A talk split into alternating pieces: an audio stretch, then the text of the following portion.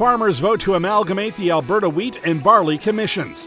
I'm Tim Parent, and this is Rural Roots Canada, amplifying Canadian agriculture. We talked to an Alberta Barley Commission delegate about what this means coming up. Better returns start with seed that belongs where it's planted.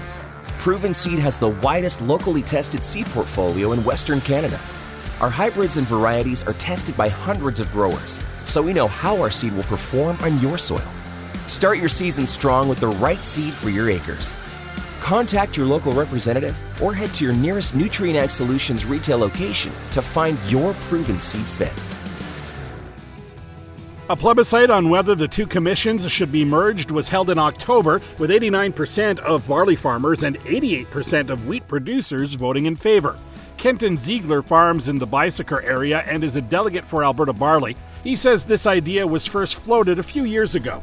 There was a thought at the time that maybe there would be power of two joining together because they were sharing some common resources at, at that time.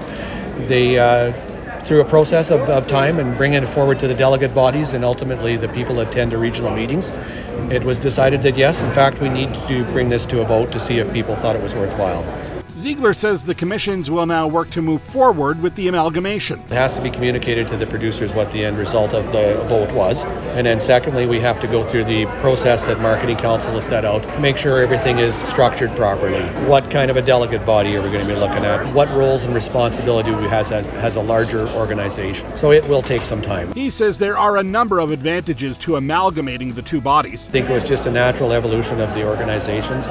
And quite frankly, we're drawing from a smaller and smaller pool of people that are willing to step up. Mm-hmm. And are we, we don't want to burn those folks out. There's some been really good people that have involved over the years. And by amalgamating organizations, maybe not duplicating services, theoretically it should be better. We're hoping. Almost 1,600 votes were cast between wheat and barley farmers during the plebiscite. We talk. For Rural Roots Canada, I'm Tim Parent, amplifying Canadian agriculture.